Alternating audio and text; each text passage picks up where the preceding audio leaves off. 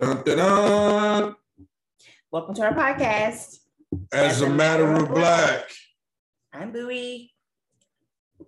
and it's me, you know, the brother, never walking above the people, but always with them. Bali. okay, don't walk on the people. Um, I said above them. oh, whatever. So yeah, welcome back to another episode of As a Matter of Black. We're so happy that y'all can join us. No doubt, man. I got to give a shout out to those uh, listeners, those people that's been retweeting, sharing the episodes, man. You know what I'm saying? Y'all, the real MVPs out there, man, because we just out here, you know, just giving, you know what I'm saying, the best of being black, you know? Yeah, we've always had like a very consistent listenership. So the people that like really fool with us have constantly like checked in with us. They listen to every episode.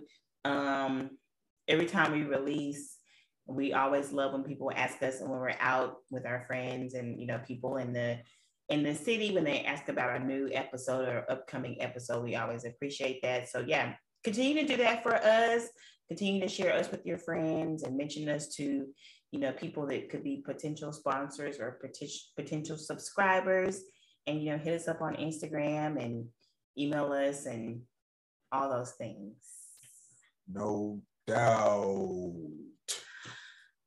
so we're back We're back, man. And you know, like um we we we stepping into that, well, that that third phase of the American calendar. okay calendar year, season wise. sure People like me, we know that the new year actually really starts in spring.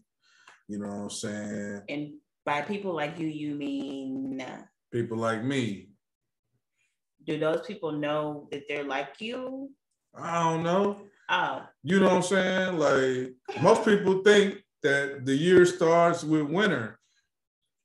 And on the well, I said it wrong. So on the American calendar, it starts with winter. But you know I'm saying? New life begin. That's when the new year begins, and that's usually in spring. okay So the third phase of the year is fall, autumn, whatever. yeah well i was an autumn baby Shout out to you. So I'm really looking forward to cooler weather, even though it's not, it's it's it's it's coming slightly, you know, not as fast as I'd like to see it, but you know, it's on its way. Man, you know, I was reading something. I was reading something, and I'm gonna get into what I was talking about. I was reading something, and uh, they say uh, we- weather depression is real. Like, It's so real. and people be always talking about weather depression in the places that are like Arctic cold and like super cold all the time. No. Summer, like heat, gives people depression too as well. Oh, I didn't realize that. Yes, because people don't want to come outside in it. They grouchy. Violent crimes go up. Everything. That's very true. So, Wow. so people like sit in the house and become depressed more in the summertime because it's like the heat just like discourage them from wanting to do anything outside of the house unless they got to. And most time it's just I gotta go to work or I gotta go get the kids or something like that. Well, definitely, you know, take care of yourself. I typically experience depression in the winter is when I usually experience it like right around January sometime. I'd be Yeah. happy as hell. Oh, for me, it's like after all the holiday, and I mean, I'm not the biggest holiday person, but you know, holidays typically bring about cheer in terms of like friends and family and camaraderie and like socialization. And Mm-hmm. then it seems like like you know, after all that stuff is gone and over with, Mhm. and everybody's kind of going back to work as usual, the social depression kind of sets in. But That- no, that's that's that's that's actually pretty, you know what I'm saying, um, interesting. okay, because like everybody likes to i mean most people i know love the holidays love the holiday season yeah, even if they don't celebrate holidays. I love the holiday season. Because it's like people are cheerful they're giving. You off work a they, lot. they helpful all that stuff. Yeah, and i never think about that that transition into let's get back into people's normal moods and because you know ain't no more feeding the less fortunate ain't no more gift giving no, Ain't no more. Let's get together in fellowship. Ain't no more. Ain't about people during the holiday season. You can get a plate just like it ain't nothing. Right. It's like food is abundant. Like, oh, I made this, blah, blah, blah. You want to come get a plate? Or But, but you know when people start acting stingy when in the summertime at the cookout, and like you gotta bring something to get to get some, a lot of times. you do need to bring something to the cookout. People be like, hold on, hold on. You getting the plate to go? What did you do? What did you bring? No, first of all, one of the things I started realizing, like as I got older and started working and started like putting money into like dishes and meals for the family potlucks. Mhm. When the little people be showing up and they don't be bringing nothing, I got an attitude because it's like you bringing yourself, then you want to bring your homies, which, as you said, we should be totally free to open our doors to people and be giving an abundant of these sorts of things. But it's like, bro, I spent $75 on the, I done brought macaroni and cheese, I done brought a ham. Mhm. You know what I'm saying? I slave over the stove and you and your homie coming in and now one of y'all bringing nothing. Y'all need to contribute uh, to the potluck money pot, So you're talking about this holiday season cooking or is this, holiday season cooking. see most time people can get away in the holiday season. Not with me, because I got you. an attitude. Because I I will say something. Lately, the last maybe three or four years, I have said something. You be like, scoop up that punk ass potato salad and carry your ass on somewhere. I'd be like, so you mean to tell me y'all three y'all can't y'all couldn't put in on a 20 put 20 piece for Popeyes? You said what you telling me? Hey, brothers. it sounds like you're talking to y'all. Brothers, you know what I'm saying? Before you come holler at Bowie, stop by the Popeyes. Man, you ain't 20 even pieces, put it, just put something on it. put something on it. And look, and if you ain't got enough for the 20 piece, man, you can get 24 nuggets for about 11 $12 now, from my understanding. That'll work. Hey, I mean, it ain't the same as a whole piece of chicken, but at least you can say, hey, matter of fact, just go big. Don't even get say I want 224. Bring 48 nuggets. I'm not even gonna eat the chick Popeyes or the nuggets. But, But some, somebody- kids, you know, the little Yeah. babies, they gonna be one, they don't be wanting all this fancy, you know, savory food. They want something that's familiar to them. Bring some sauces. Bring some sauces along with you. Bring sauces. Let the babies eat a little two, two piece of nuggets and some macaroni, and they gonna be going about their business. And reward yourself. Go ahead and get you one of them big gulps. Get you one of them big large sodas or something, lemonade or something. But reward yourself for spending the 20 something dollars on nuggets. Listen, the last time I had, we had family before the before the COVID. Is nothing I'm gonna say about it. Before the COVID, I was so disturbed. I started drinking Henny uh, Crown Black. In the middle of the day, it was like 12, 12. Now, you know, granted, the middle of the day is not always an issue for me in terms of liquor consumption. But I was around my family, you know, that's different. Oh, For your daddy and mama to be around you, you know. Mhm. And I started drinking Crown Black. I was so perturbed. And my daddy was like, I was looking out the window drinking Crown Black, and he was like, he was like, "What you doing? What you think about?" I was like, "Don't." You-" I was like, "Happy holidays, Dad." Happy holidays. And her mind, she was like, these trifling Negroes. Leaning on a kickstand with the crown black. You know what I'm saying? About to black out. You know what I'm saying? crown black out, you know? It was Thanksgiving. I remember like it was yesterday. Already. Well, you know what I'm saying? Thanksgiving, one of those holidays, you know what I'm saying? Shout out to our Native American brothers and sisters. I mean, you know what I'm saying, the indigenous people, because I definitely be with y'all. I don't really be celebrating, I just be congregating and fellowshipping. You know, You know what what I'm saying? you know, you can't hit on us for doing that. Can't hate on us for doing that. And, and, and especially right now, you know what I'm saying, with uh, everything that's going on in the world, man, we be waiting for opportunity to be around our loved ones, you know what I'm saying? Yeah. So it's all good. But you know what I'm saying? I want to get into a topic that I personally want to talk about. You know what I'm saying? It's 2021. We we starting to see uh uh athletics, you know, and sports events get back to um almost full capacity at a lot of these events. Basketball, football. We starting to see it. Yeah, man, they getting out there. I mean, the Razorback played yesterday, and it was packed at the stadium. Man, apparently there's all- a black quarterback. Yeah. Wow. Uh, yeah, he up there. There's two black quarterbacks actually, Oh, nice. but uh, you know what I'm saying. Um, I uh, personally want to talk about one figure in particular. You know, what I'm saying Naomi Osaka. I hope I'm saying her last name right. Right. So You know, what I'm saying the tennis the tennis player. phenom. You know what I'm saying? Everybody remember her from I think that was in 2019. She beat Serena, which was incredible. which was incredible. Uh, but it was and she's young, right? Like she's young. She's 23 now, so she's like okay, 21. she's like then. 21. Yeah. Yeah, but uh, it, it it was incredible. But it's even I think what people were forgetting about too was uh Serena was fresh off having a baby, Mm. so you know it was incredible for her to be competing on a high level like that because you know, man, having no having a baby ain't no uh, you know what I'm saying that ain't no Mickey Mouse course right there. I mean, I wouldn't know, but some of you may. I mean, ask your mama. Ask your mama. That's all I'm gonna say to you. You know what I'm saying? She gonna let you know. Oh yeah, you know what I'm saying. You know, you can be superwoman, but you know what I'm saying if you want to. But you know, having them babies, just that's that is not uh that ain't no that ain't light work, as they said. That ain't light Yeah. work. Right. But you know, for those of y'all don't know Naomi Osaka, uh, Naomi Osaka, man, she beat Serena like in 2019, and then she didn't ask for it. But you know, when you when you beat Serena, I, you are basically being crowned as like the next great tennis player.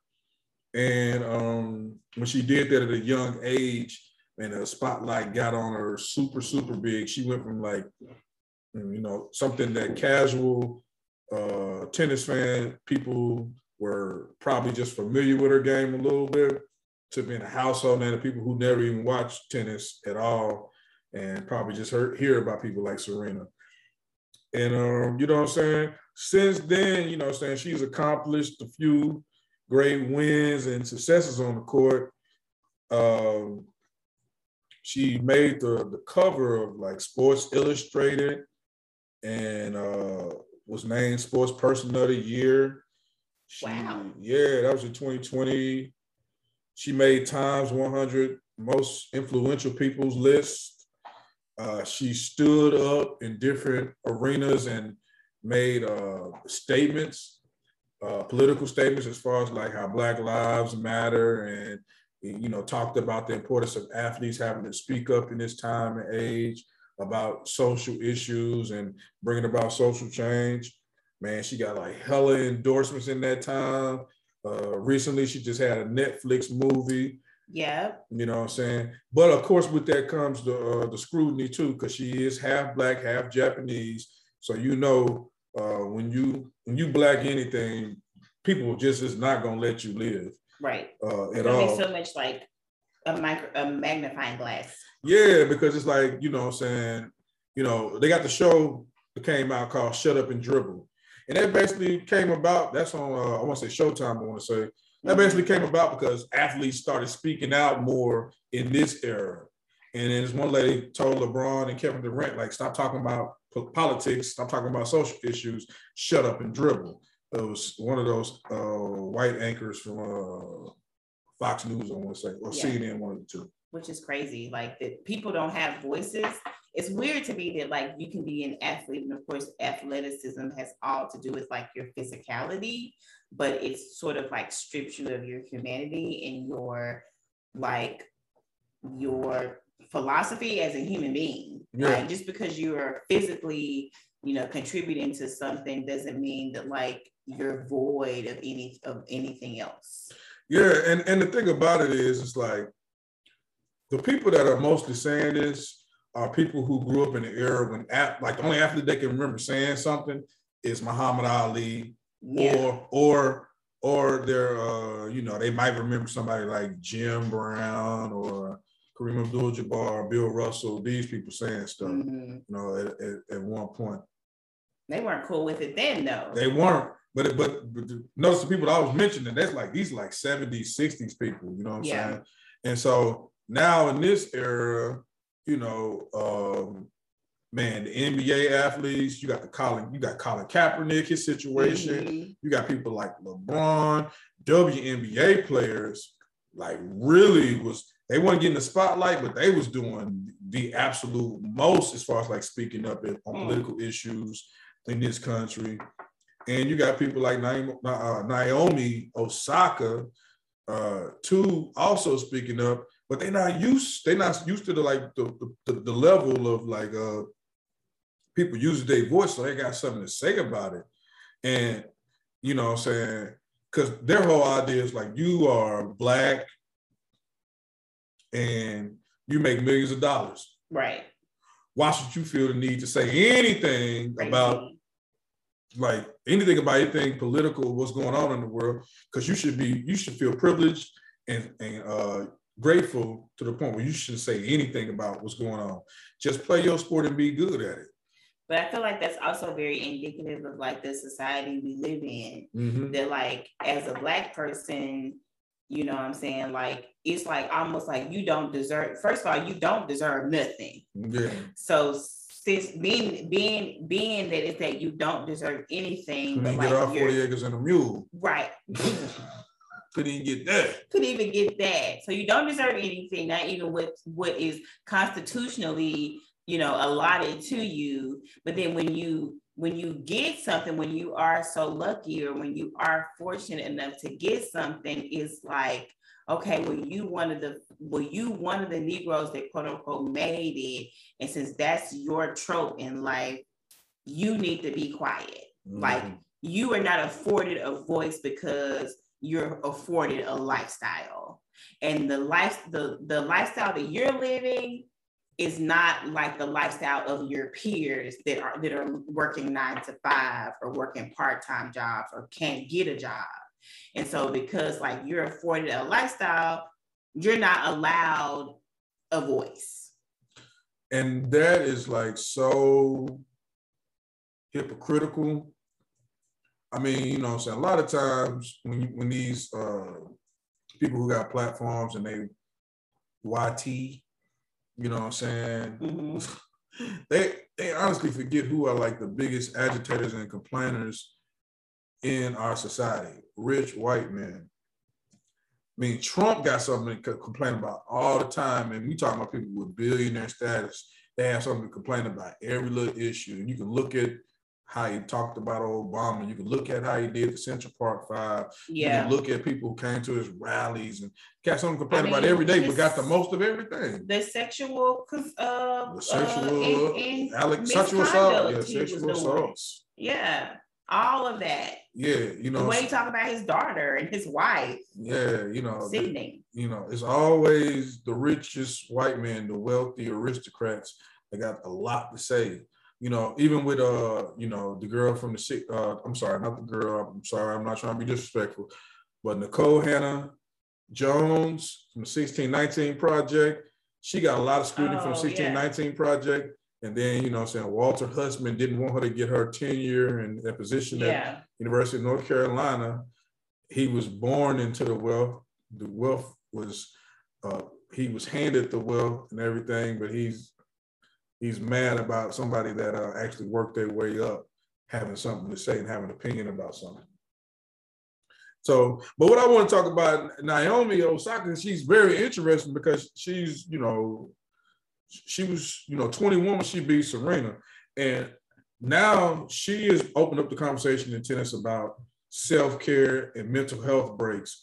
And uh, everybody, all these reporters and journalists and the media has so much to say about her wanting to take breaks because she's just supposed to go out there and and play her game, dominate, be the top of the game, and mentally never have any uh, moments where she needs to sit down and recuperate and refuel and get the inspirational reel. Yeah.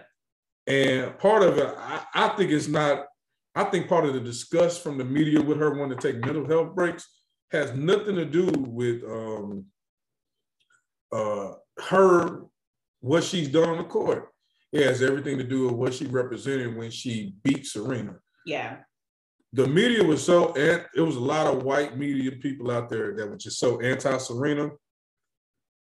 They were ready to move on from Serena dominating tennis why she was a dark skinned black woman. She was had a very muscular build and athletic build to herself. Oh my God. She, I, am just, I'm just keeping it real. No, I know. I just, it's very triggering to hear you talk about it. But I'm just saying, she, she had a muscular and athletic build. You know what I'm saying? Uh, nothing wrong with her at all. You know what I'm saying? She was a very beautiful woman, but how they painted her in the media is somebody who was like, like they're trying to do with like the Olympics and the sports now they want to uh, play it like she has had some type of masculine, uh, some something masculine about her, to where right. was, she had an unfair advantage, and you know what I'm saying. They were very anti Serena, so they were happy to see a half black, half Japanese woman petite. beat her, petite, yeah. young, very soft spoken, light skinned, light skinned. They hate when Serena was served because she, you know, she come out, she got the, uh, she she put it all into that serve. Yeah. So they get tired. They got they were saying that they, that was intimidating, and she was right. trying to scare her opponents and stuff like that. And so they throw all their hope on this young girl, thinking that like she'll do it, she'll be quiet and meek and mild about it. Mm-hmm. And then what she do? She gives Serena the props after she beat her. Yeah. And then she started letting them know, you know, she stepped into endorsement deals, all type of stuff. I'm not a puppet. You can't make me do what I want to do. I'm black and I know it. I'm Japanese and I know it. Man, she wearing shirts. Mm-hmm. She doing mm-hmm. interviews. She got statements on her shirts, everything. Oh, now oh, she ain't she ain't colored people. She black. They getting pissed off. And yeah. so and but at the same time, they putting all the pressure on her. Matches are getting all the views and all the attention. She playing at all these different hours and I think that that was part of the reason why they picked her as the chosen one. And then now it's the backlash because now she's showing her black, quote unquote, black side. And I think that they like got disgusted about it. That's why I was so interested in the Netflix documentary. And she talked about her upbringing and um who's so I didn't watch the documentary. Yeah. Who which one of her parents are is black? My father is black. He's Haitian, actually. Okay. Mother is Japanese. Mm-hmm. Her father, um, man, I don't want to. I don't want to uh, mess it up. I, I want to say he was the athlete. He was an athlete, but mm-hmm. he might not have been. I know he was the one that uh, basically coached her up and got her into uh, tennis stuff. Okay. But yeah, you know what I'm saying. And so, but she's so, but she's very aware of both sides of her, and I love her, man. I think she's a dope person, man. I think she represent uh, her generation well, but she just shocked a lot of white people. And and people, I think people need to understand it. Like they gave her that credit for beating her because she beat, she did beat Serena, but they were ready to move on from Serena because Serena was just too black for their liking. Right. And everybody know that uh, you know, how the Venus and Serena came in the game, they came in with a black ass daddy. Right. Which, who didn't take he didn't take nothing from people. He was like, Don't do my girls like this. You're not gonna do them anyway, these my babies, all this type of stuff. He was very protective of them. And so they had been waiting on opportunities since they was like teenagers and adults to pounce on them and start critiquing the hell out of them. And you know what I'm saying? So they they was done with Serena after she uh, was beating that one girl, uh, Martina, what's her name? Marshallova or something like that. Mm-hmm. They was talking about how that was her biggest opponent and oh, man, oh, yeah. that she got like squashed. And she was drugging. She was uh, oh. dope, she was oh. doping it. Oh, they wow. called her cheating. I'm like Marchalova, Marcelina, Marchalova. Oh man, whack. Yeah. So they was ready to move on, but you know what I'm saying? And now she's not living up to that potential of being being Serena, basically, the next Serena, because she's not winning all of her matches. And she's basically said that like sometimes she doesn't have the energy, her nerves get to her because all this pressure just been on, and it's real but people want her to just keep on going. And we don't never talk about the athletes over the years who've lost in moments when we thought they should have won, who weren't clutch. It was because they were out there that we look at them basically like they didn't give up, but we don't know if they had moments of failure due to nervousness. I mean, we talked about it a couple of couple of episodes ago. We talked about Mike Tyson and mm-hmm. his defeat that he experienced when he essentially admitted to giving up because he just was like his heart wasn't in it no more. Yeah. Like he had this pressure to live up to this Iron Mike, you know, philosophy and, and I Yeah, go. I'm sorry. Go ahead. And you know, towards the end of his career, he just was like he didn't have it in him. And I think, so, yeah, and I think people forgave him for that or didn't care about that because he was at the end of his he was career. at the end of his career. She's two years into like not two years into her being a pro, but two years into like everybody crowning her the, the next great thing. Yeah. Like they expected her to dominate for 10, 15 more years. Sure. And she has pretty much stated that she has other things that she's interested in. I mean, as you should. Yeah. If you're a young woman. Yeah. You know what I'm saying? You're starting out into something new. Yeah. And you, the sky's the limit. Yeah. And so I think that, you know, so I'm going, I'm gonna support the sister, man, because to me, she ain't never stepped out of line, ain't did nothing, said nothing crazy. But just know, I think in my mind, the white media is gonna be out for her because they hate when our athletes, the people that look like us, talk about issues. They they're different. They stand alone. They don't they don't go with the norm. You know I'm saying? They're not just grateful for being rich. They still are connected to society and have feelings. You know what I'm saying? So yeah. Um. So two things. Yes, I think the white media has this obsession with people's lives as it relates to athletes but i think in any celebrity situation mm-hmm. there's always like this this crazy obsession and like intrinsic need to want to know what's happening mm-hmm. you know um and i hate to bring up like male athletes but like men dominate the athletic world. Yeah. So, but there's so many examples of like basketball players and football players and you know any other other male athletes where they're at a press conference and they're here to talk about X, Y, and Z, mm-hmm. and then the reporters are asking you about something totally unrelated. And the people are like, well, me as a person is kind of at home watching, like, what's that got to do with like the price of tea in China? Mm-hmm. But it's like you know, well, I'm a white reporter and like I got a question about like your drug use or like your arrest or like let's talk about, you know, what's happening in the news that, you know, you getting in trouble with the police or whatever, you know, is unrelated to like what we're talking about in terms of like my career and my this game, this match or blah blah blah. Yeah, it's true, man. And they'll and they'll tell you, I'm just journalists love saying this right here. If you ever, if you if you ever, I have experienced several different interviews with reporters and journalists, and they say, I gotta ask you this. I'm just doing my job. I gotta ask you this. They look, that's like they, that's like they, um, that, that, that's like they, um, you know, uh, they knee jerk reaction. Yeah. Like when you they know you're gonna ask you something, or you give them look like, why are you trying to talk to me about this?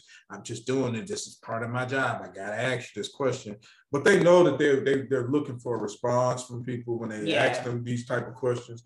I remember like uh, whenever the Baltimore Ravens won their Super Bowl, whatever. Uh, man, this back when Ray Lewis was, you know, you know, captain of the Baltimore Ravens and you know ESPN reporter Shannon Sharpe. Now everybody Uncle Shannon now, but back then he was just tight end for the Baltimore Ravens. I love him. Yeah, uh, Uncle Shannon. Yeah, you invited to the cookout, dog. uh, you know what I'm saying? And he, he, he needed invite, but he invited he invited to my family cookout, or uh, family reunion too.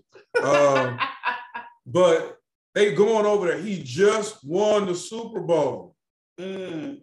He just won the Super Bowl, and they in the locker room afterwards or it was either the Super Bowl or they were in the playoffs, one of the two. They but he walked over to him, they started asking him about his murder case. You know what I'm saying? When he was there with other couple oh dudes. Oh and they were asking, he was, you know, doing saying all the political correct stuff. And Shannon walked over and was like, look, this man that went to court, he did everything there. He back on the team, he good and everything like that. Every week y'all ask me these questions. He got the same answers. He playing best football he ever played in his life. He didn't been respectful. He did what he supposed to do. He didn't gave, you know, he didn't engage society. He supposed to give society, and, you know, paid his dues and did all that type of stuff. Can y'all just stop leaving, like messing with him? Leave him alone about that and let the man just play football. Put that stuff behind him. He's go over there and just grab and set it on camera. And Ray Lewis like, damn, thank you. Somebody said it. Like he said it, you see it in his face. Uh, you know what I'm saying? But yeah, Ray Lewis now just uh, oh, I don't even want to talk about him now, man. But, but I'm just saying, in that moment, Shannon Sharpe came over and same dude in the interview because he was like, I'm like, I know I'm tired of talking about this stuff. But that's what they do. The journalists go out, out of their way to like critique a lot of times. And I just think um, we gotta watch, we gotta watch how they do our people, man. And you know what I'm saying? Because I like she is um, a talent, but she is not conforming into that old like athlete way of think things do it. Well, we seen Jordan basically say, man, I'm Republicans buy sneakers too. So I'm not gonna talk up in support of like one political party. He's gonna talk like basically like, man, I, am getting money on both ends of it. We have seen athletes talk about why you shouldn't kneel. It's disrespectful to the flag. We just athletes. I'm just here to play sports. And so when she speak up and say things about the issues, man, we understand that we like we have to. Uh, I don't. I can say we got a responsibility, but in a way, I'm just basically saying like don't throw them away when they start performing at a level where it's not number one, number two in the world. She might end up being number 50 in the world or something like that.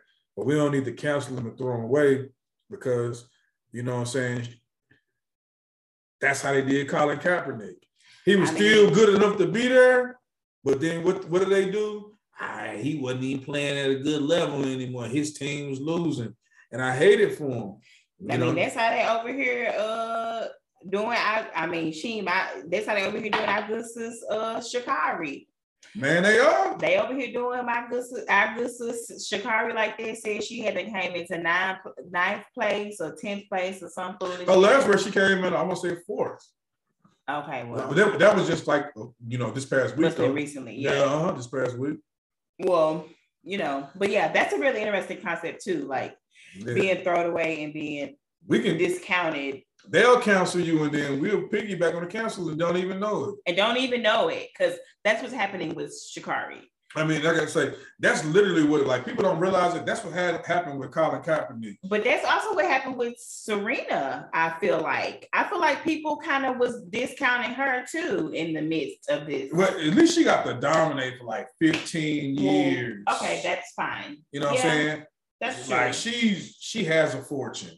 You know what I'm saying? Like real talk. And I'm not saying she can't still play. I'm just saying like they couldn't come for her when she was winning, so they just did everything ugly in the media to talk about her. They want to paint her like a gorilla and all this type of stuff and a big baby. Yeah, I remember I had, did her wrong. I started crying at work one day. You know what I'm saying? I don't even do that kind of stuff. Yeah. But I saw the cartoon that the yeah. Australian had, you know, yeah. and then my coworker was was I had a coworker who was saying, and she was just talking, you know what I'm saying? She was just talking, but she was like, she's so big, like a man. Dude, and I was thinking, no. I was thinking, ma'am, ma'am. And I just looked at the cartoon and I just started crying. Like, am I am I cute? Mm. just so like so frustrated by the sentiment. Yeah. yeah. It was it was very upsetting and it's like very that's, triggering for me. That's how they that's how they would do it. You know what I'm saying? I know with her, her being soft spoken and her showing that she has a sensitive side to where she like doesn't like the media. As soon whenever they want to get ready to like throw darts at her and like crucify her, they'll do it. If she push, if, if in their mind she pushes them to that limit, limit. But Sha'Carri, Sha'Carri Richardson, the same thing. Same thing. You know, she's only ran like three races since they didn't, you know, tested her positive for, for marijuana, and people of, you know, from our community, from other communities, have, you know, just went ham on her.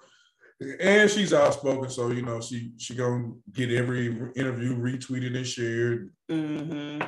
But you know what I'm saying, like real talk you know, uh, she's still performing at a very high level. So if you you lose a race, just think about even her losing a race, she's still in the one percent of the world. She can still outrun most of y'all. Most yeah. of y'all can't even get up. She can run outrun. Right. I'm not gonna say most of y'all. She can outrun all y'all. She can give all y'all a head start, and she still outrun and you. She still beat you. She still beat you. She up there with the best athletes in the world. In the world.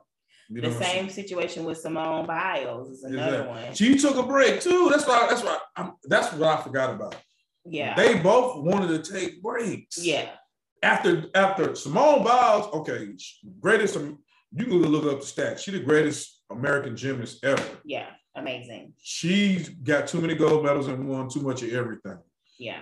So her taking a break and they tried to come down her Olympics because she wanted to pull out. We talking about self care, self care, and people still getting mad at folks who like trying to take care of themselves and their mental and tell them go work. Imagine how much they tell you to just show up to work even when you know you shouldn't be there. So that was gonna be my so that was gonna be my second point. My first point was white media. Mm-hmm. But my second point was this all-encompassing idea about breaks and mental health and performance and top per- performance and productivity, Yeah. which is a very like slave driving dynamic um outside of like athleticism because I feel like in that dynamic athleticism is is is slightly different and I'm gonna put my hat on another situation here but Mhm. like with with with athletes they do get paid like a lot of money Yeah. and the expectation is that like you know you're getting millions of dollars on a contract to do x y and z and so for you to be able to sort of take a break is 100% a privilege and you 100% deserve that but for the modern individual that's kind of suffering from this like performance fatigue Mhm. that's being expected to show up in spaces, especially when we talk about spaces, spaces of like social justice and like the non nonprofit nonprofit industrial complex, which we'll have to talk about one day um, if we feel comfortable. But uh, when you are expected to show up in these spaces, we I'm thinking about the nurses and the doctors that are expected to show up every day during COVID. Yeah. And so we're talking about performance fatigue, you know what I'm saying? Um, which people don't realize is a real thing because many people have just worked themselves far into, you know, into the deep end of, of retirement. And you work, I knew somebody, he worked until he literally worked until he died he Mhm. was in his mid 80s and he sold insurance and he was like pushing insurance to like my family he was a family friend you know and he was pushing insurance to everybody he could because he needed to perform to make money. Mhm. and he literally died like selling insurance you know what i'm saying? And so most of us are sort of on this trope of like performing at a top at this top the highest tier um to our detriment. And we talk about like physical fatigue because like you know you can physically wear your out, yourself out from a job just as much as you can like mentally wear yourself out from a job and many of us don't even have the luxury to take a break Yeah, and that's like we were talking about it, you know I'm saying, how retirement is is great. You'll hear about it one day when we talk about retirement. But uh we'll but circle back we'll circle back. But it's it's like, you know what I'm saying, you gotta realize just because they athletes and you know they're supposed to show up to the Olympics or the or the US Open or the French Open or something like that, and you like you could show up for this one tournament, this one event. They're athletes. Some of y'all got problems just going to go work out one or two hours at the gym every day. They sit in the gym every day religiously. That is their job uh, every day. all they think about You think they you think that they sitting out there going to the gym right before the tournament start or before the, the Olympics? That's something they do every day. Part their job is to stay fit and be at the highest level because you know what? When they show up and they ain't fit, you can see it all in their face and every, all parts of their body, and the media will come out and be like, "We're surprised such and such showed up. Usually they weigh around this amount of pounds, and now they weigh this." Or if physically they look like they really have taken a break from the sport, Yeah. or they get injured and they can't work out, they be like, "She's working herself, and he's working himself back into a playing oh condition." yeah yeah yeah You know what I'm saying? They say this stuff. I mean, it'd be the to me, for me, it'd be the dietary restrictions. I'd be like, oh, you mean to tell me you can't eat but two ounces of rice and um four ounces of chicken breast? Look at a boxer. Look at a boxer. They be this they be minus seven percent zero body fat, and then you be over there talking. Look, what they do before the match, the whole time how they making their money because they ain't made it to the major part of boxing. They train with you, and you pay them to train you. They ain't, they ain't Mike Tyson or Floyd Mayweather yet. No, not yet. so, so I'm not even trying to be funny. I'm just saying. So part of they how they make their money because they are a professional fighter is they train you throughout the weekend. You go up in there, and hit the gloves with them, hit the hit the uh, hit the heavy bag and hit the speed bag with them for an hour or two a week, and you pay them for that. Yeah. And they and, and they actually working and training. And starving. I be sitting at home looking like, boy, how skinny. It's so funny because you be looking at the, the people training, you be like, Lord, how much smaller do you want to be? You know, while you reaching for for me, be reaching for a, bag of Cheetos. I be like, God damn. you how, how much smaller do you want to be, girl, when I go That's get part. this little pint of ice cream over here? it, it's a way of life, but it's also their job to do that. It's their part of their job. Yeah, it's their job. Ice cream. They got no cheat days. I know for a boxer, you gotta stay. You ain't what they live by that. You ain't got to get ready when you stay ready, because mm-hmm. you never know when that opportunity gonna pop up for them. You know to get that big fight. You never really know unless you on when you ain't, especially when you ain't at the top of the card. A boxer get injured and it's and it's they've been promoting the fight for three months, and then they get injured two weeks before the fight. They're not canceling the fight. It's too much money in the fight. They got to find another boxer to take that fight and hype it up as much. But they need to hype it up and they need to make sure that you ready to fight because it's like you got to prepare for those opportunities. Yeah. So so in my closing, I'm just gonna say this right here. Shout out to Naomi Osaka. Shout out to uh, YBN Cordae or just Cordae now. You know, a boyfriend, man. They some young, uh, they some young leaders in hip hop and in tennis. And you know what I'm saying? uh, and even though Bowie don't know what I'm talking about. No. I don't know about the boyfriends, Harry. Oh uh, yeah, Cordae, he one of the dopest uh, rappers. Because you don't listen to rap like I do. Okay. uh, but you know what I'm saying? Don't let them cancel her because she got uh, a place she want to be in this world when she wants to see social change. Don't let you don't let them counsel her because she has determined her social, economic, and political destiny, and she's socially aware. And don't let them counsel her because she said, "Hey, I need a break. I'm, my my head ain't in this sport right now.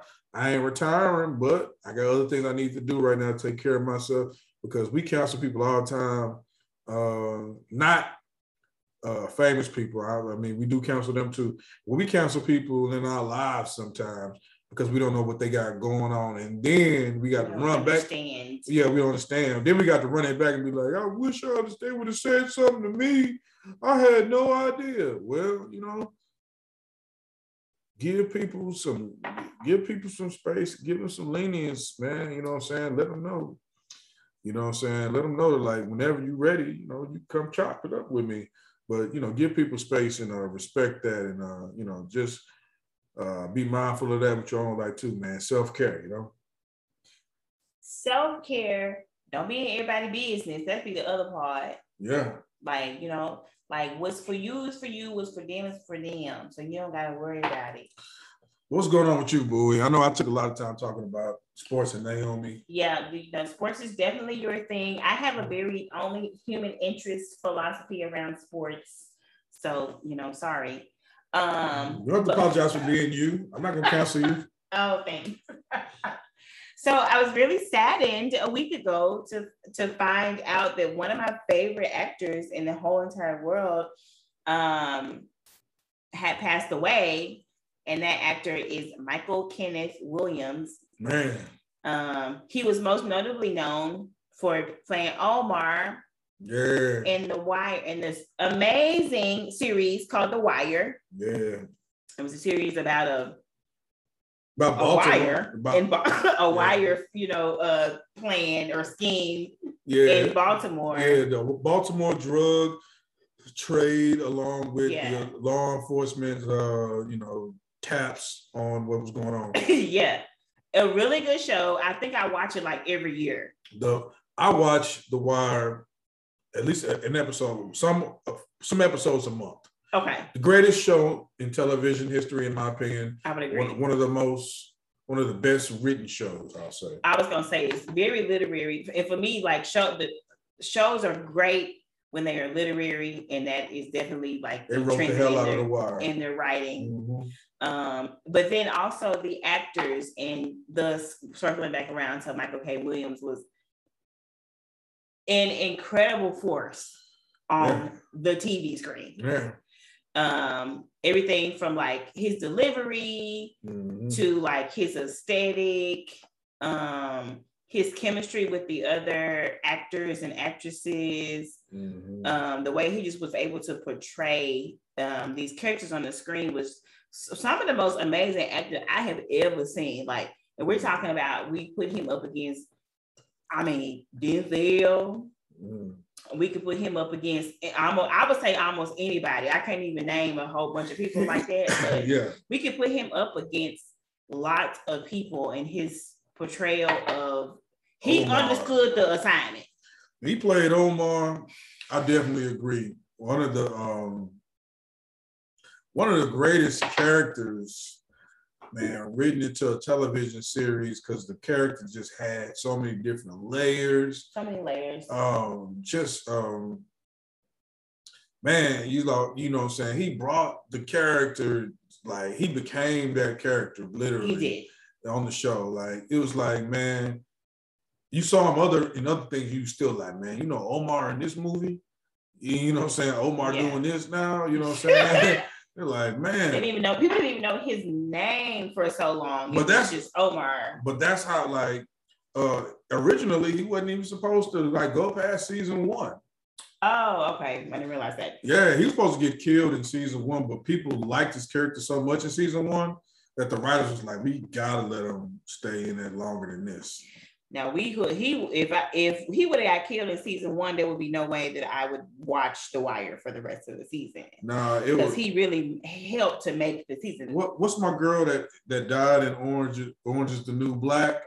Uh the black girl. She died in real life. No, she died in Orange is the New Black. No, I no idea. Okay, I will go ahead and keep on talking. I'm, I'm, if she would have died in season one, it would have been like when old girl died in Orange is the New Black because we were like, I'm done watching it. Yeah. So so I just want to kind of run through like we could I could I could personally talk about Omar all day because you know that was his most notable um character Mhm. but he was in so many movies and in Mhm. so many shows. Um, he was in 12 Years a Slave. He was in Boardwalk Empire. He played um, Chalky White. Pause. Okay. I was talking about Poussey Orange is the New Black. When Poussey died, man, y'all knew y'all knew y'all was done with Orange is the New Black. Uh, which one? was- Who who played Poussey? Uh, her name was Samira Wiley. Oh, okay. She was like a lovable character on there because she Got was like it. she seemed like super innocent and sweet, Got it. and she was black, Okay. and it was like y'all killed sweet black girl. You know what? kill her off. We done the wild, but oh, was totally different. But go ahead. I'm sorry. So he played um, Chalky White in um Boardwalk Empire. and Boardwalk Empire was a really good character, which I'm gonna have to watch that over again. And some of these shows, I'm not gonna lie, I ain't seen, so I ain't gonna read them all. yeah, I, I saw Boardwalk Empire for sure. He played Montrose in Lovecraft Country. Yeah, I got Um, something to say about that. Okay. This character, Um, is what was the show? What was the he played? He he played a father, and when they see us, Yeah, he played the father and when they see us of uh I think it was Antron, the one that he was Mhm. like uh basically telling him like go in there and tell him to say something, man, because he had went to prison and he didn't want his son to go to prison, and he actually messed his up, messed him up because he went in there and told him to and like basically incriminate himself. Um, he played a character in this show, um, Hap and Leonard. I don't know if you ever saw it. No. Hap and Leonard was this strange. It was a strange show. I think it came on like FX or something. Mhm. but it was but you should watch it. Mm-hmm. Um, Hap and Leonard, he played a character in Hap and Leonard. He played, he was he on Brooklyn, uh, Brooklyn's Finest. I could never get through that movie, man. Okay. I fall asleep in the movie all the time. I don't know. I think he was. He might have been in that. I think he played a villain in Brooklyn's Finest. I know. I know he was in this movie called Bullet. Uh, Bullitt. Yeah, old. It was his first one of his first acting roles. Bullet. It was Tupac was in that movie. He played Tupac's younger brother, oh, Hot Top. Wow. So go watch Bullet if you see that on any platform because he that was like one of his first acting roles. He plays like Tupac's younger brother.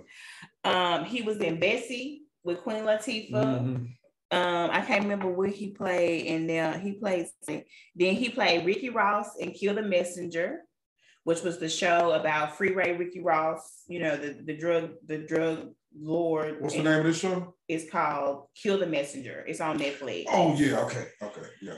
Um and I so I have seen that. I want to talk about more about what I know to be true about his life and about his work, yeah. but I know you said you have other stuff to say.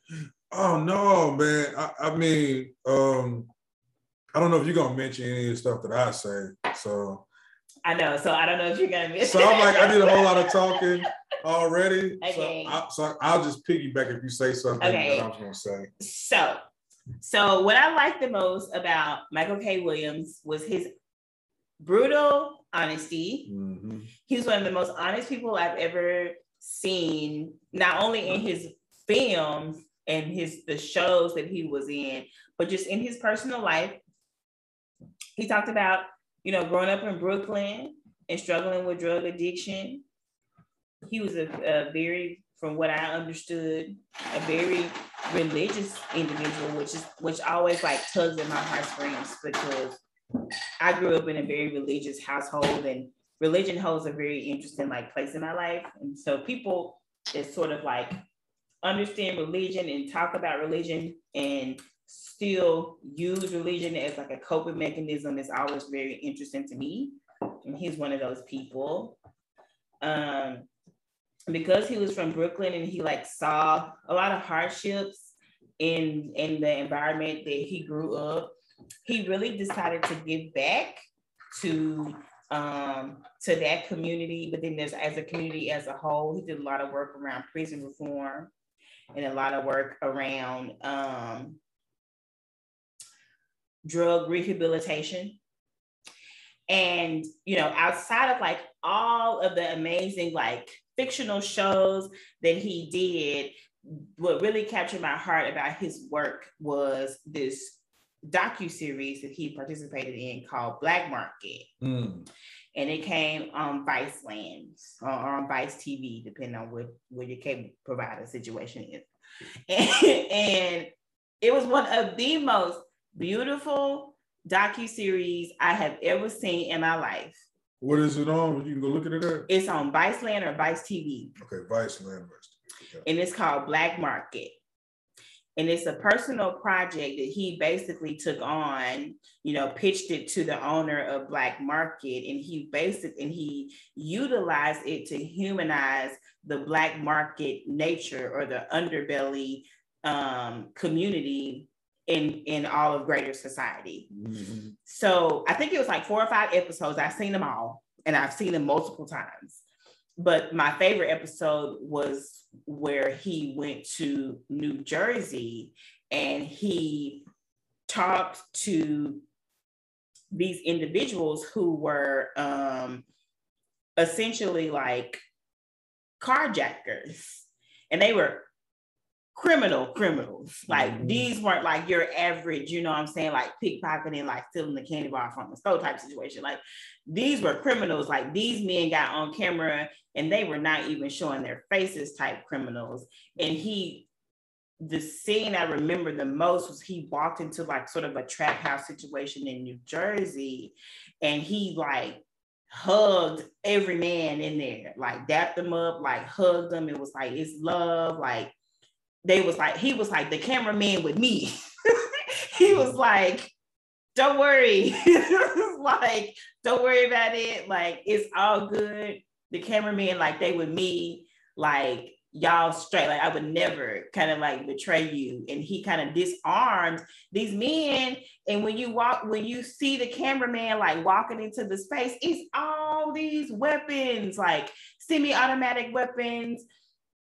It's drugs and stuff laying all over the place. And like he was so disarming as an individual, but he was so relatable as an individual. And that's how he was able to capture like the humanity of this the this part the part of the society that represents the underbelly mm-hmm. so we're talking about people that's like hijacking cars like people that have assaulted like individuals to like mm-hmm. Gain access to their property but he was bringing like a human element to these people and he was bringing bringing that element and broadcasting it and telling a story about that element on a national platform yeah one of my most favorite docu series. So he talks about you know the the the um the hijacking situation in in Jersey. There's a series about um um poaching in South Africa. So you know poaching is a is an ordeal that you could look it up. You know, it's a commodity. Uh, what is it? Endangered species yeah. being killed for things like ivory or their fur and it's a very it's a black market uh, com- commerce or mm-hmm. commodity. And so he went to South Africa and talked talked to these fishermen that were poachers. Um, he went to another city, I can't remember where, but he talked about um, guns, black like the black market um, commerce, like supply chain of people buying and selling guns, you know, um, everything from like where they get the guns to like sawing off the, the, the serial number of the gun. Um, he went to Houston and, you know, met with people to discuss the, um, the lean supply chain, like people that oh. that's you know find and purchase and use lean, yeah, codeine um, and all that codeine and all of that. And he talked about um, illegal gambling in New York City. And then he talked about drug dependency. I gotta watch this series, man. Yo, like you have to watch it. But it's not on like Amazon Prime or know. Hulu, nothing like that. I'm sure it. I'm sure you could search it. Now you may have to purchase it on Prime. Yeah, I'm thinking or something. But if you have cable and you know if Viceland is a part of your cable and you have like on demand, you can find it that way. Okay. But Black Market. Black Market, Michael K. Williams is the host.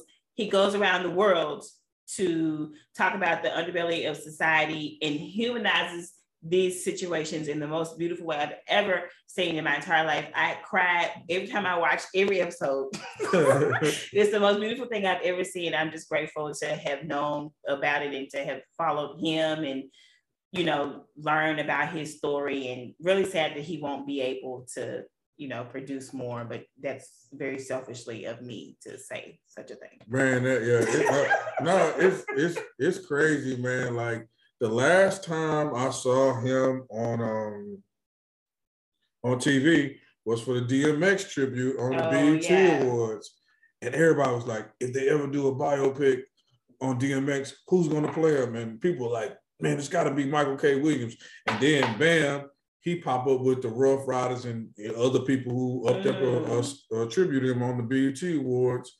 Um, oh no, I'm sorry, not the BET Awards for his funeral. Yeah. I'm, I'm, sorry for the funeral. Oh, funeral. Yeah, you know they televised DMX funeral. Yeah, I remember. And I'm pretty sure that was his funeral where he did it at. You know what I'm saying? I know I saw it. I thought yeah, I saw it at your house. You did bad. see it, but you know I kind of blocked the whole DMX thing out of yeah. my mind not a thing for me. But Michael Michael K. Williams so dope, man. You know what I'm saying? When I when I loved about his character in um The Wire, he was the he was the stick up kid, the stick up artist in the in the Wire who uh basically just robbed the drug dealers. Like he didn't, he didn't mess with nobody but the drug dealers. That's all he did was rob drug dealers. Yeah. And it was like it was it wasn't it was a risky and dangerous game, but at the same time, it was also fruitful and uh, not as risky as some other things because it's like what drug dealer is gonna say, hey, somebody just robbed me of all my drugs. Right. You can't call the police in the situations. and he studied it. He studied him. He never used profanity as Omar. You know, mm. you always imagine somebody robbing, like, stick your motherfucking hands in there, get the fuck down on the ground. and he, and we got to put the, the explicit episode on this warning. uh, but he never, you already used GD, so I, we good because you was yeah. like, but, uh, but he never uh, used profanity. He he talked and uh, he whistled the farmer. very literary, yeah. yeah he was like he was like that like he had like a real conscience to him. He did, and he was like, "Oh, indeed." oh, indeed. Like, oh, so you he whistling the farmer in the deal as he as he coming yeah. to get you. with his shotgun on with, his shoulder. With his shotgun and bulletproof vest on his trench coat. in his cornrows. In his cornrows. But I, I love that. Were you gonna say something? I was just gonna say when he was in one scene when he was trying to stick up somebody and he was asking them where it, where it was, like where it's at. Like he would never he would never say like where are the drugs. He's just like where it's at. And then he was and then in one scene where he was asking for it and he was like the guy was just standing there and he goes, Oh, so you don't value my time?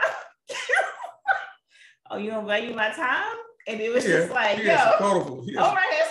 he has some quotables. He said, if you come for the king, you best not miss.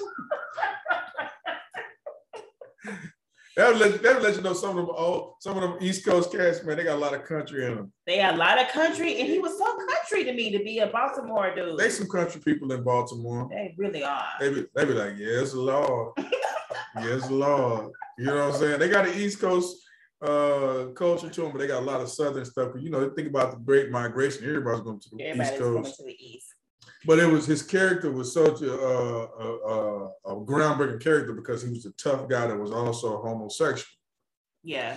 And you know, I think people, a lot of people were tripped out by that in the first season, seeing him um, be introduced as the tough guy sticking up people, and then all of a sudden, oh man, he, he's homosexual too.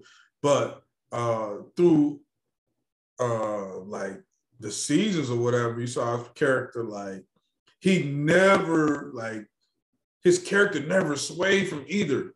It was like, yeah. man, the more people talked about him, he was more tougher. He became more infamous, and he also became. He was still that guy that was homosexual. Same time, they kept on showing both sides of it, and I always felt like I was like I would watch it, and I would watch uh, different roles he would get, and I was like wondering, was he ever going to be typecasted mm-hmm. from The Wire as being the tough guy or being a homosexual guy or both? And he actually played a tough guy a lot, and he played a homosexual a couple times too. Right. But the interesting thing that I found out years later, and I'm glad that I did because it was like, man, it shows you his heart and where how, where he came from as an actor man, you know, so he like of course uh Bowie mentioned it earlier, he came from New York. And he has that visible scar on his face that everybody associates yeah. with. And he was so determined, like after school and stuff like that, to be an actor to the point where he was homeless on the street in New York for a long time. And what he did was he was a dancer before he became an oh, actor. Yeah. And he would go visit like studios and record labels trying to get jobs as a, as a dancer. And he ended up getting into a, a bar fight in his uh, early 20s. Yeah. And somebody hit him with the razor out of the mouth. You know, some real old school stuff. To have a, razor, have a razor in your jaw. Stuck in your cheek. In your jaw. And then somebody want to fight you, like, what? You just grab your mouth and you just slice them buck 50 from the side of one right. neck to the other side. Lunatic. lunatic, but they do it in they do it in prison all the time. I mean, do they do it at the club here in Little Rock too, from what I understand. I've so. seen, I've seen, I've seen a couple of buck fifties to people's faces and necks, man.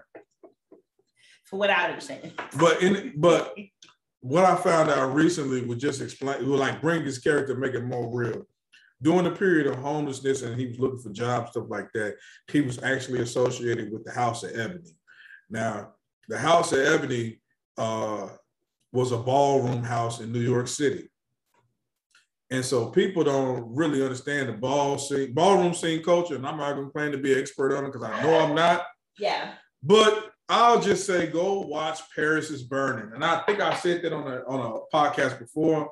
If I haven't, I'm telling you now. I watch I, I watched Paris is Burning probably in 20 I'm gonna say 2013 or 14. Didn't know what I was watching. I just saw a DVD at the library and I picked it up. And man, I started seeing stuff in that documentary that just made me be like, so this where this person got inspired from. This is this person got inspired from. Beyonce is a Paris is Burning uh child. Yeah. She she got a whole routine for them. But mm-hmm. they say that man, uh back in the day, from what I hear from some like like sources and things that he was actually known as Michael Ebony back in the day from the House of Ebony, which was like one of the first big houses on the ballroom scene. And that's where uh, one thing I say about ballroom scene in New York City back in the day, the whole art of voguing and uh, comes from the ballroom scene. And so, like knowing that he was actually a part of one of those houses back in the day, because like I said, House Ebony is one of the original houses. Uh, man, you know what I'm saying? the whole uh him being comfortable and showing love to all people from all walks of life. Yeah. It wasn't something that, you know what I'm saying, uh people should be peculiar about. It's like, man, he was actually living on the streets. He because people who know like the ballroom scene, those houses were havens for kids and adults who came out to their parents, people they were living with, and saying, finally come out the closet and saying, yeah, I'm homosexual. And they were getting kicked out of the house or some were like uh, addicted and yeah. needed a place to stay and these house mothers would let them in there and then you know help them get off drugs find employment but on the weekends those those shows the ballroom scene would be like just flat out like an ordeal from like you know 7 8 p.m. on Saturday night to 5 a.m. 6 a.m. in the morning and they voguing and that's that whole culture right there and so that leads into him after that getting his first job as a choreographer on uh, you know this singer Crystal Waters. He choreographed a video, a video 100% pure love. And you can actually see him dancing in the video. He's the middle guy dancing in between two other guys. And uh, he choreographed the whole video. And and they just show you like he came in the game as a dancer. He had love for the hip hop scene and, and the, the, music scene because he grew up with like Queen Latifah and he saw that stuff too. But he want he knew he wasn't gonna be no rapper, so he came in the game straight up as like I'm a dancer, I'm me. He embraced he's he he never said that he was like homosexual or he you know I'm saying anything, but he said he embraced the uh the ballroom scene in the LGBT community because he enjoyed the freedom it gave to him express his art through dancing. Yeah. And so that's how he ended up being in one of the houses and all of that stuff. This is like all documented in interviews. Uh, but it was just like great to see, like, man, we talk about a career from the, uh, the mid, early 90s all the way to now, and how he's impacted a culture of acting all the way up to uh, that's why I thought the scene in Lovecraft Country was so powerful. His most known character, you mentioned a lot of movies he was in, but his most, most known character will always be Omar. Yeah. The uh, openly gay, stick up artist, most mm-hmm. feared villain slash hero in The Wire. Mm-hmm. In Lovecraft Country, in one of those episodes, or I admit that I wasn't a big Lovecraft Country fan, but I watched it. It was just a lot going on in Lovecraft Country. But there's a scene in there where he goes to the club and he dances with the drag queens and he just oh, yeah. like totally goes to this whole solo dance performance. And it's like he was like going at his son so crazy in that. But then he does this scene where he just like let's go, let's free in Lovecraft Country. And then uh, you know, finding out later in Lovecraft Country, Lovecraft Country from the interviews and stuff like that, he had a relapse during that. And he had to work through that through the support of his uh you know through the support of his supporting cast in that. He had to work through that. There's a video with him Aunjanue Ellis and Courtney B. Vance where they were basically like they knew he had you know slipped up. Oh, and they all like like Aunjanue Ellis is crying, he's crying. Courtney B. Vance is like praising God. Like, you know, oh. you know, you went through that, but we we was here for you. He was like, you know, he just broke down a bit because he was like the support and the love he got from the cast. And so it was just it just made him so much more real to me. And no wonder I like this character so much because like when you become these characters, man, if you know anybody that's a serious actor or actress and they do this, man, becoming a character is not just memorizing those lines. Man, he had people calling him Omar down there the whole time he was on the wire. he was Omar. Yeah. Real life. Period. Same thing with people who like engulf themselves and get into their art form. They get all the way into it a lot of times with, to the point where you just be like, snap out of it, and they just can't snap out of it. And I hate the way that, you know I'm saying, he passed, but the testimonials, the tributes, everything like that, man, been so beautiful.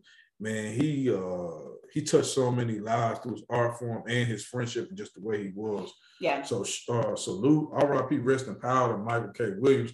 We might not be done talking to him, but I'm talking about him, son. But I'm just saying, man. No, totally. I say that. Yeah, I um to the point about, and I guess we have to pivot to be talking about that whole thing. But yeah, the point about the actors that come into this role, Heath Ledger, you know, he ain't mm-hmm. this ain't the platform for this individual, but you know, he we keep it black over around this way. Yeah, but no apology needed. It's in the title. Right. But Heath Ledger was another example. Like he, you know, when he played Joker, apparently going into this really dark, like supernatural character took him into a place that he didn't really want to be. I think he was another person that yeah. struggled with, you know, drug use. And, you know, the some accounts were saying he was trying to just, he was, he was um, intentionally trying to kill himself. But then the other accounts were saying that he was just wanting to go to sleep because this his transformation into the whole Joker character kept him up and he couldn't sleep. And so he was using, you know, self-medicating mm-hmm. mechanisms to go to bed. Mm-hmm. Um, and then ultimately, like, you know, they they were fatal. So I guess the conversation about like drug use, I don't know if it's always warranted, you know what I mean? Like every time someone dies well and then also with Michael K. Williams nobody we still don't really know because the accounts haven't really come out everything's about what what they see or what they assume to be true mm-hmm. but we do know to be true that he did struggle with addiction yeah and you, you know talked we, about cocaine addiction yeah and we know that like a lot of cocaine deaths have been leaked to uh, fentanyl. To fentanyl. Yeah. Yeah. And we talk about addiction on this show a lot. To me, I have a keen interest in addiction. I don't really know why. It's honestly really interests me, you know, to to I think it's because we are all addicted to something. We all have some sort of addiction. Yeah, we all have an addiction, but at the same time, it's like everybody addiction uh may or addiction may or may not kill you, mm-hmm. but you mm-hmm. understand, like after everybody should understand when somebody can't like can't resist the urge to just do something. Right. I think everybody should understand that. I feel like everybody should understand that, but then I think that there is so much of society that acts like they don't understand. And it's just like, even if it's something as simple as like you want ice cream and you know you shouldn't have it. Well, I mean, and, but and that's the thing I, I feel like everybody should understand sugar addiction sugars for sure. Some of you people wake up every morning and you need your coffee with your sugar. You need your Coke to get you your day going. Yeah. You need you need that boost in you, a, a Red Bull or something to get you going. now, try to go without that for 30 days. And and try to but, show up and do your responsibility and track your behavior. Mm-hmm. Track how many outbursts you have. Track if you get sick just out of nowhere for no reason, like you just feel bad, yeah, you're getting headaches, yeah, uh, and track all that type of stuff because I think people like try to downplay relapse so much. Like he chose to do that, man. He was getting high. This is what he wanted to do. But do you know what it feel like to just go leave something alone cold turkey? Right. That you've been using for the, your for like this amount of time? Yeah. I'm sorry. I just had to say something about No. that. Me too. And the conversation about like sober living is also, and like, granted, I know people from on both ends of the spectrum. I know people that used to be addicts that are now 100% sober. And I mm-hmm. have conversations with those people and I commend those people. It's something that I love to see.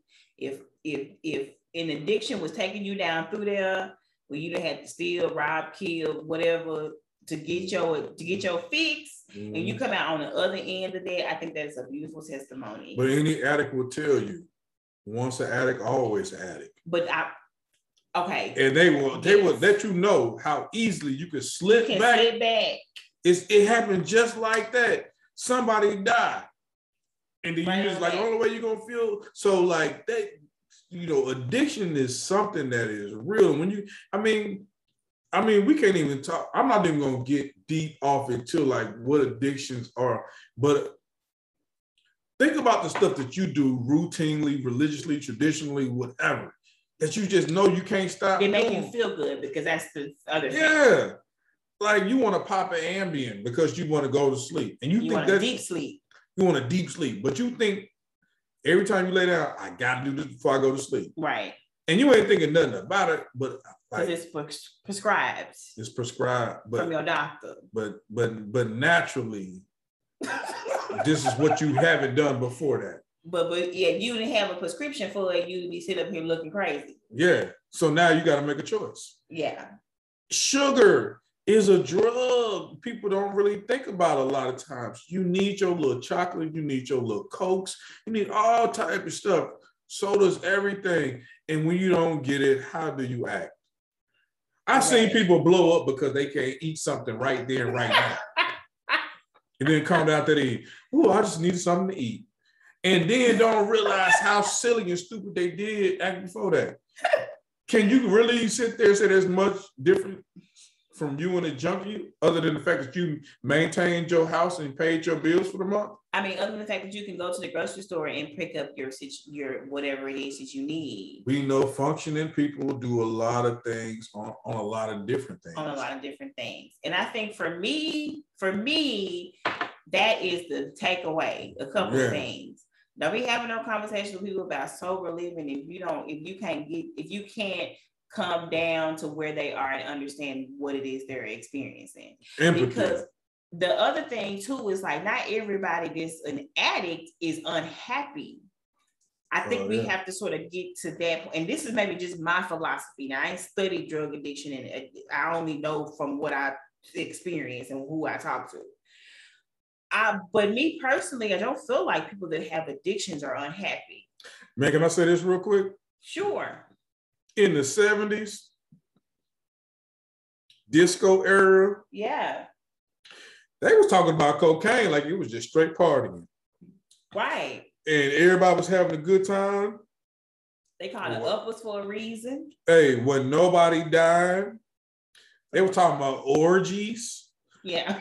You know what I'm saying? I just watched that Rick James documentary. I need to watch it. They didn't have nothing sad to say about they about about their partying days. What they got, what what what happened was in the documentary, they was just like they started finding out the, the effects of cocaine. okay. And then they looked at Rick James in the early 90s was like, you still doing this? Man, we ain't doing this no more. Do you know what cocaine does to your brain? They, they was just like, dude, you addicted, you ruining everything. We was kicking it, we was having sex, making money, all type of stuff. right, right. Dude, Being and- creative, breaking, doing And making and making hits. They was like, dude, you ain't made no hits. Oh no. The, the the quality of the women that you getting is getting lower and lower. They was top tier, now they they low grade. Yo. Hey, we didn't took we don't have no braids in our head no more. We don't wear them outfits no more. Your nipples still showing through the sequence shirt you got on. Wow. We don't do that no more either. and you still on the powder. You doing all that, and you on that And powder. you tooting the powder and you beating people, getting arrested. The, the, the police couldn't even touch us back when we was tooting that powder together. They went that, that that's what they were saying basically. Man, go listen to Levi Ruffin. Go li- listen to Levi Ruffin. His- Levi Ruffin was like every time he was like, man, I ain't doing this no more. He was like, he, I, go listen to Levi Ruffin. He explained it because he was the keyboardist in the band. Okay. But he it was perfect because he was there at the late 70s, all through the 80s, and into the early 90s. And he Yeah. was basically like, man, that addiction is taking you over. You used to Mm. be doing it for fun, and now you're Mm. doing it out of habit. So then that's what that's what I'm trying to explain. Yeah, go I ahead. I'm think sorry. in, in the early stages, and, and maybe and maybe that's the thing. Like maybe the thing is that in the early stages it is about fun, and then you start going through there and it's, you use it as a coping mechanism. I don't, and it hurts your know. livelihood too. and it hurts your livelihood. But I think that we shouldn't just assume that like people that choose to engage in drug use are unhappy. You know, like I said, they call the drug, they call some drugs uppers for a reason. When I I know I do a lot of stuff when I feel happy. When I feel happy, I want a cocktail. I want to, Yeah. you know, I want to see my friends. I want to feel like adrenaline, like I'm high off of good news or happiness or whatever. But I want to be quote unquote higher.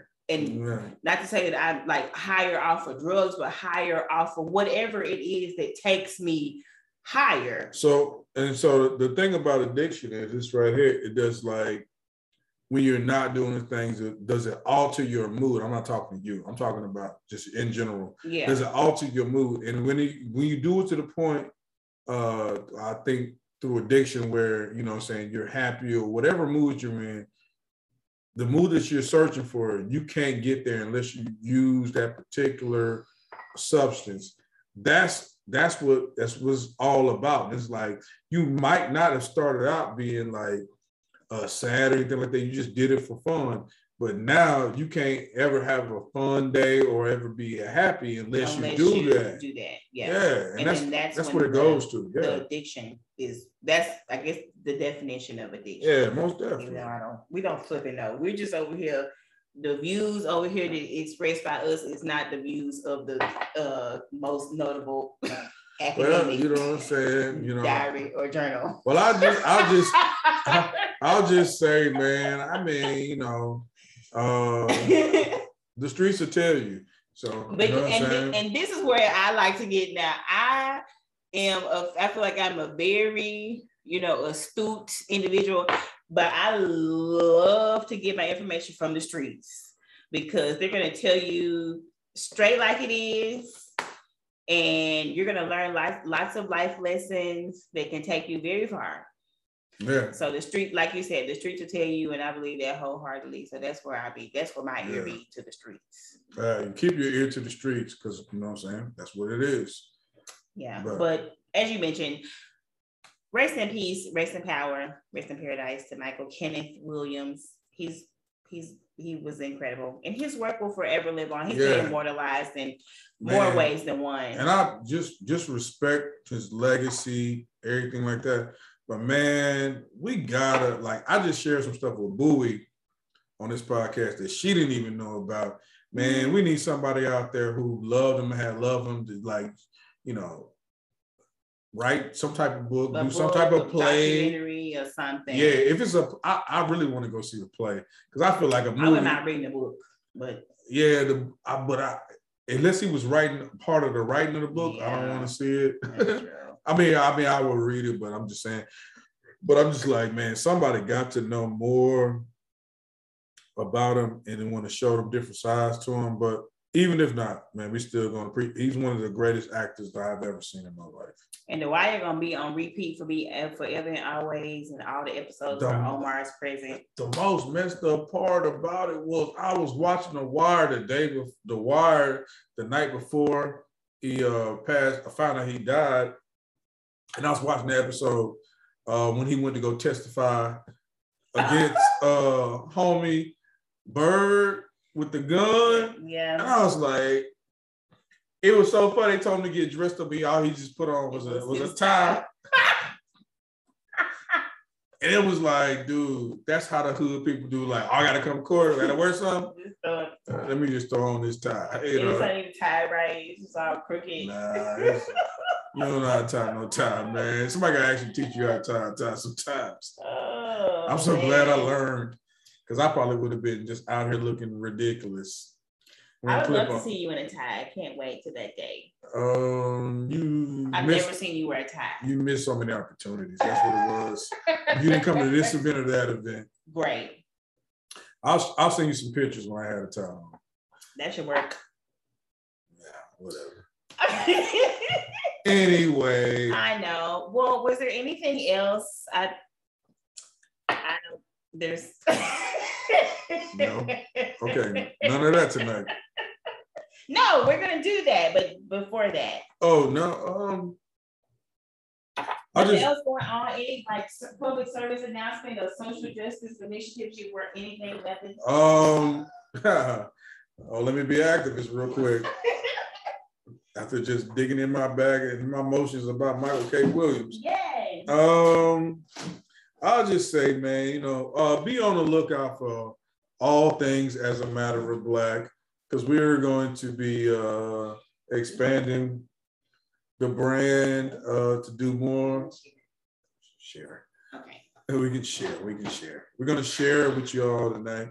But uh, you know what I'm saying? Be on the lookout for that. And be on the lookout for some uh, things in the future that we're going to be doing. We're going to definitely start talking about some hip hop with you guys. Oh, yeah our goat conversations, our not goats, and uh, some albums and things of that nature. We're gonna be talking about some lifestyle choices that people have made too, as well. In particular, people who um, decide to uh, let other people control their lives. Okay. And so we'll be talking about that as well. And I'm speaking it into existence because we've been talking about it for so long. but yes. Okay. Well, so happy you guys can join us. We are just about ready. We're actually, we are actually here ready now. Yeah, to, most definitely. To do our most coveted segment of the show, and that's called four ingredients. Yeah. Yeah. So everybody that shares this, make sure you hashtag um, first off, make sure you tag me and Bowie yeah. in your shares. And yeah. then off top, you know, so when we get to the four ingredients portion, make sure you hit hashtag beer review, beer lovers, beer nerds, all that type of stuff.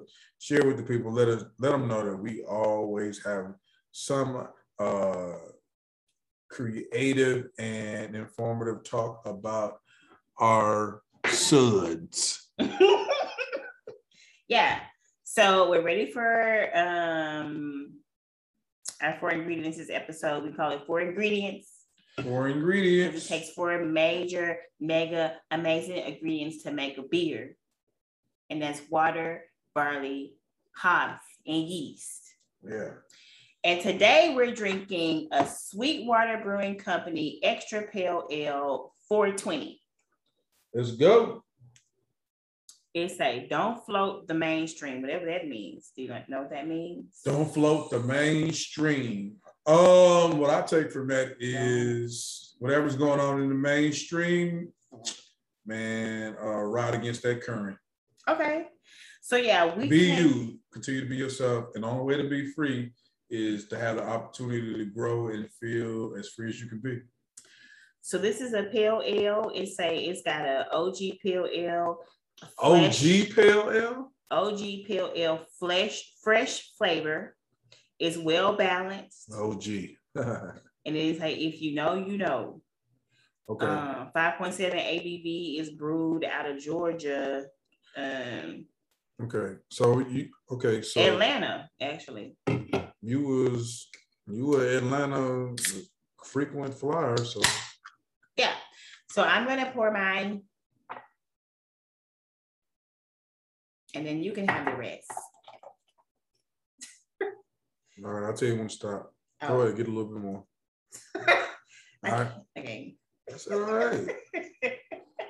so shout out to Sweetwater. Um, I'm gonna tag them when we uh, do this um, Twitter release. We like Sweetwater. They tend to be very consistent. Yeah, and, and then I like the fact that it's uh, 420 because anybody who knows mm. me knows that I'm uh, a fan and a supporter of the cannabis community. As we all should be. Yeah, and end mass incarceration behind that. Cheers. Cheers. All right. Yep. Okay, definitely pale ale. Yeah. Taste that. You said this is the pale ale Sweetwater. Don't float the mainstream.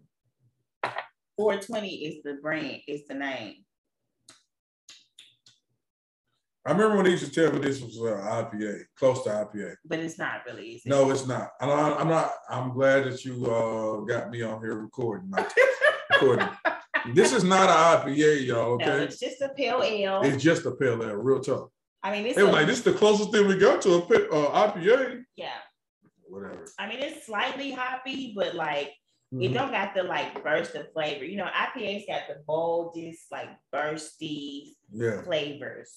but it's a good pale ale. I will say Mhm. that. Initially, it has a very strong taste, and um, yeah, this is uh this is a good beer to um. Let me see one more time. Okay. You ever just got done raking up your leaves in the fall or cutting some grass? You want to sit down and just chill out for a second. This is that beer that you sit down, you put it in your little uh your little camper chairs or whatever, put in a cup holder, sit there and sip and just relax right before you got to go shower after doing all that yard work. Okay. It's good. It's tasty. You know what I'm saying? This is this is a good football beer. I'm I'm, I'm gonna say that off top because if Beer you for the falls. beer for the fall, because if this was in your cup at the at the stadium, they're probably gonna charge you about sixteen dollars for it, like that crazy. Bless your heart. But it but but it's got some flavor to it. Not an IPA, Not but IPA. it is a very good uh tasty pale ale. So I would, I would, I would actually cook. I would drink this in the fall while I'm cooking. Okay. A nice little chili, you know, a little lamb chili or something. Yeah, You know, drinking one a couple of these while it's stewing, yeah. or a cute little gumbo dish. Yeah, because uh, this is a pale ale, but it has a bold taste to it. Yeah, And it's not like regular pale ales where it feels like super light. It doesn't feel like it feels Yeah. kind of heavy, It's- and it's, it's a- 5.6, 5.7. It's almost six Okay, so it's a heavier pale ale. And so uh it's it, it's not like one of them pale ales you be like, ah, okay, American. Like you go someplace and you get them APAs from American pale ales. This is not an American pale ale at all. Mm-mm. They love to say them American pale ales is like close to IPA. No, The India pale ales are something else different. to me, an APA is almost like a pilsner. I wasn't gonna say it.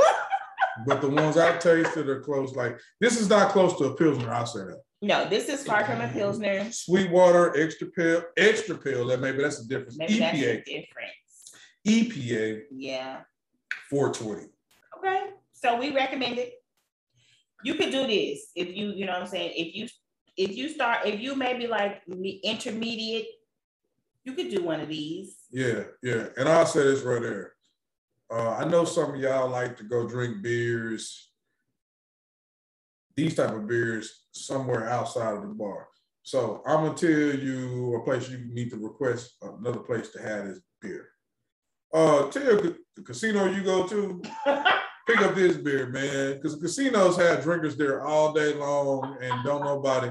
Man, tell your casino get an extra pale ale 420. 420. Cause they be having some weak beers in the casinos. Like everybody don't drink Bud Light, Budweiser, Or then ponies. You know what's interesting? What's so interesting to me is like, ponies. you know, Miller Lites. Yeah, I know what you're talking about. Like, why, okay. why people be having them ponies? I'd be like, that's what y'all drinking? But what's wild to me, let me tell you what's wild about we got to get some black clubs on IPAs. I'm sorry. And We something do. else besides just what is a Bud Light? What is that? What is is that a Pilsner? Bud Lights or Pilsners. We got to get our black owned clubs off all these Pilsners and put them on something else. Come on, y'all. And then if y'all, if we do get it, can we do charge 75 cent like y'all do the ponies? Because I seen the sign today to say pony was 75 cent. I was like, oh shoot. Yeah. It made me want to get the pony just because it was 75 cent. Because you can get a pony, a Miller High Life for 75 cents because the 32 ounce can is only a dollar 25. they still getting over on you. I was just like, I don't want to vomit, so let me not do it. Miller High Life. Remember, it wasn't named the mayor on the on, uh, right, do the right thing. Let me get a Miller High Life. Because he was mad because they didn't have he wanted a Miller High Life, but they had all they had was Miller Lite. He was like, get some Miller High Life in here. No. Well, I'm just saying, I'm just saying, like them ponies, they gonna be cheap because the beer is cheap. Let's get some craft beers in these black owned businesses. But you know what? Me and Boo, we gonna work on that. We're working y'all. on it. Working on that for y'all. Stay tuned. Stay tuned.